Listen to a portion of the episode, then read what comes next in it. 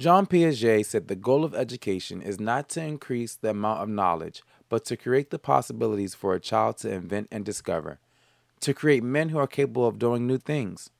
But how are you creating daily lessons that are purposefully creating possibilities for our students? Today, we're talking about tasks and activities in the copy room.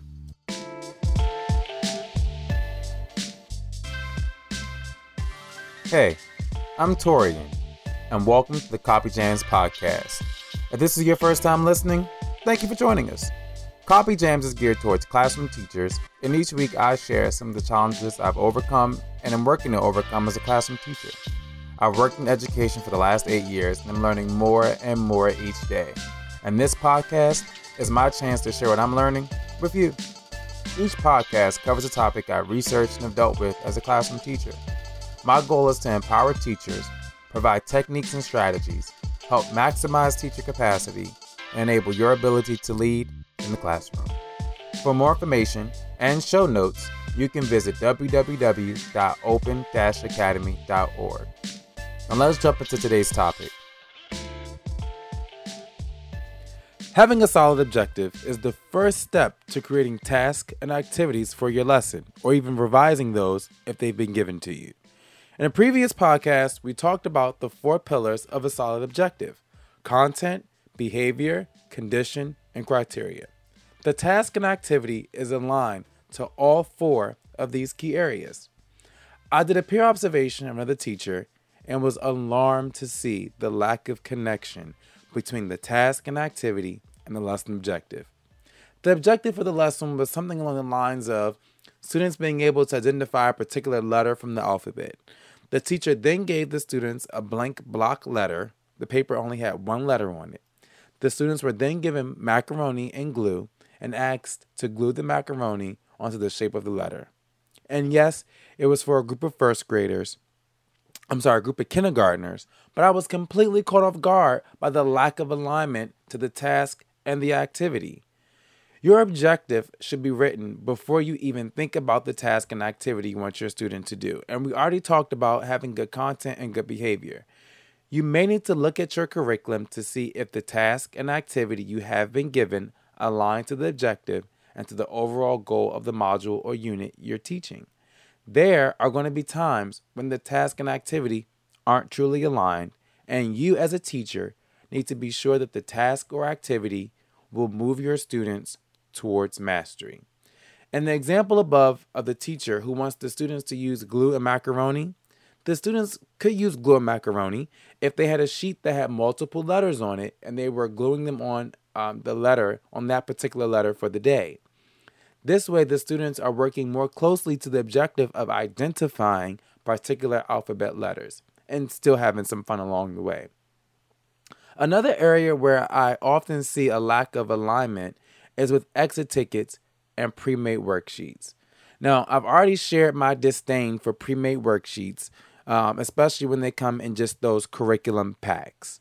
It's our job to make sure our students are working on problems that are aligned to exactly what we need them to do that's going to help move them towards mastery. I think that's going to be the new tagline moving towards mastery.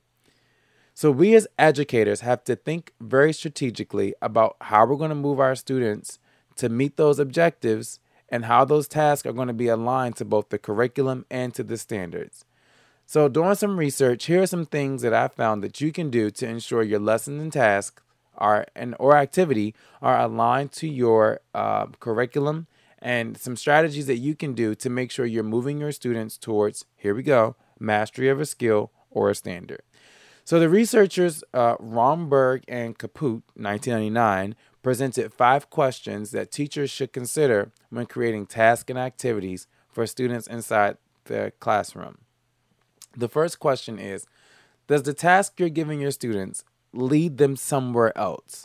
When I saw this question, I started thinking about is the task building the student up to the next lesson? Is the task building the student up to show mastery of a skill? Is the task uh, requiring the students to use prior knowledge to then later move forward?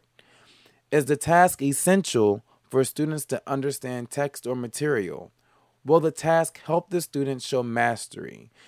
these are all important questions. Going back to that gluing macaroni thing, yeah, you can say that gluing macaroni helps students with their dexterity and fine motor skills, but is that a skill that is one is part of your standards? If it is, go for it. If not, cut it out. Just cut it out of your lesson because it's not going to help your students move towards mastery.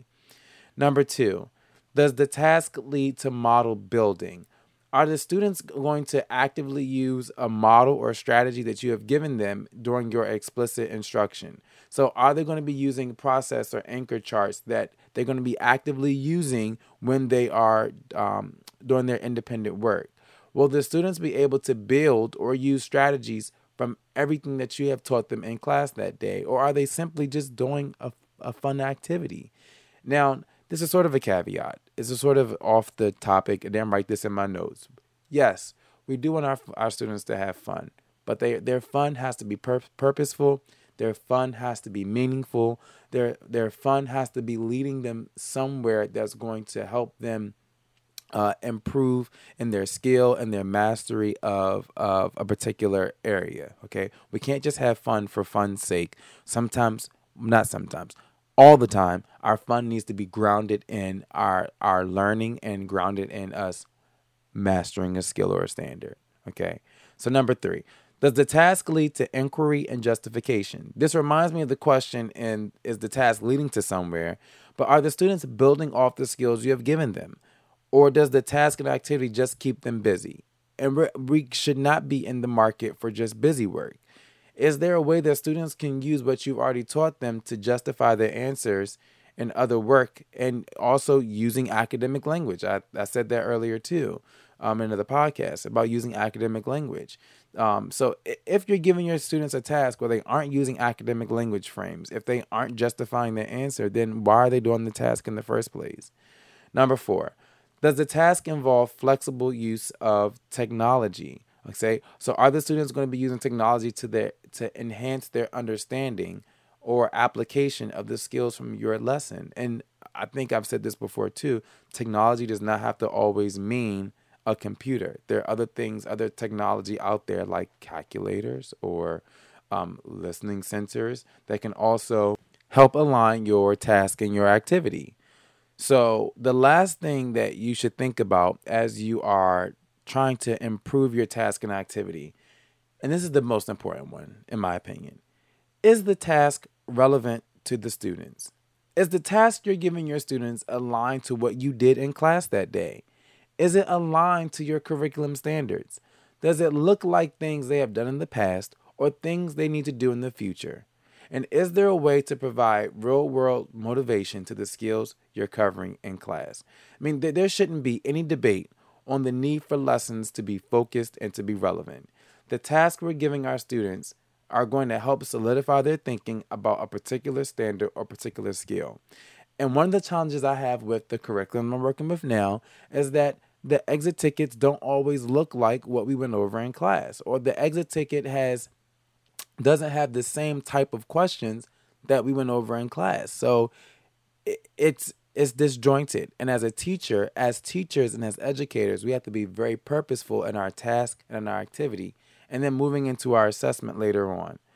There have been too many times when I think back to the task or activity and how it was not aligned to anything. Yes, it may have been fun, and yes, the students may have, have enjoyed it, but it had nothing to do with what we were covering in class and did not move them any closer to mastering a topic. Now, I know some of you are going to say, well, it's important for our students to, you know, really be engaged in activities and to really have fun and want school to be fun. Yes, I'm not disagreeing with any of that. However, that we have to be very purposeful in our in our alignment, purposeful in our time, so that we're maximizing our time to make sure that our students have enough time to move towards mastery.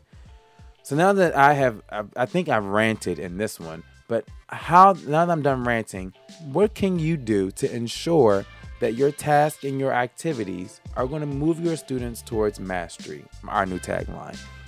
Uh, how are you going to make sure that the things that have been given to you or the things that you are planning or stealing, stealing's not a bad thing, how are you going to implement them in a way that's going to be very purposeful for your students and give you the information and feedback that you need as an educator to move your students forward.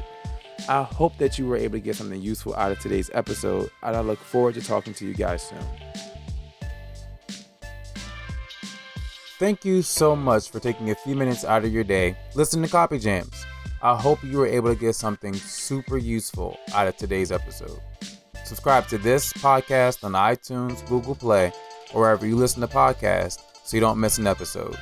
Please share this podcast with your friends who could also benefit. Leave a review for us on iTunes, Google Play, or SoundCloud, wherever you listen to podcasts as we're building this resource for teachers. Join in on this and many other conversations by visiting www.open-academy.org. Talk to you guys soon.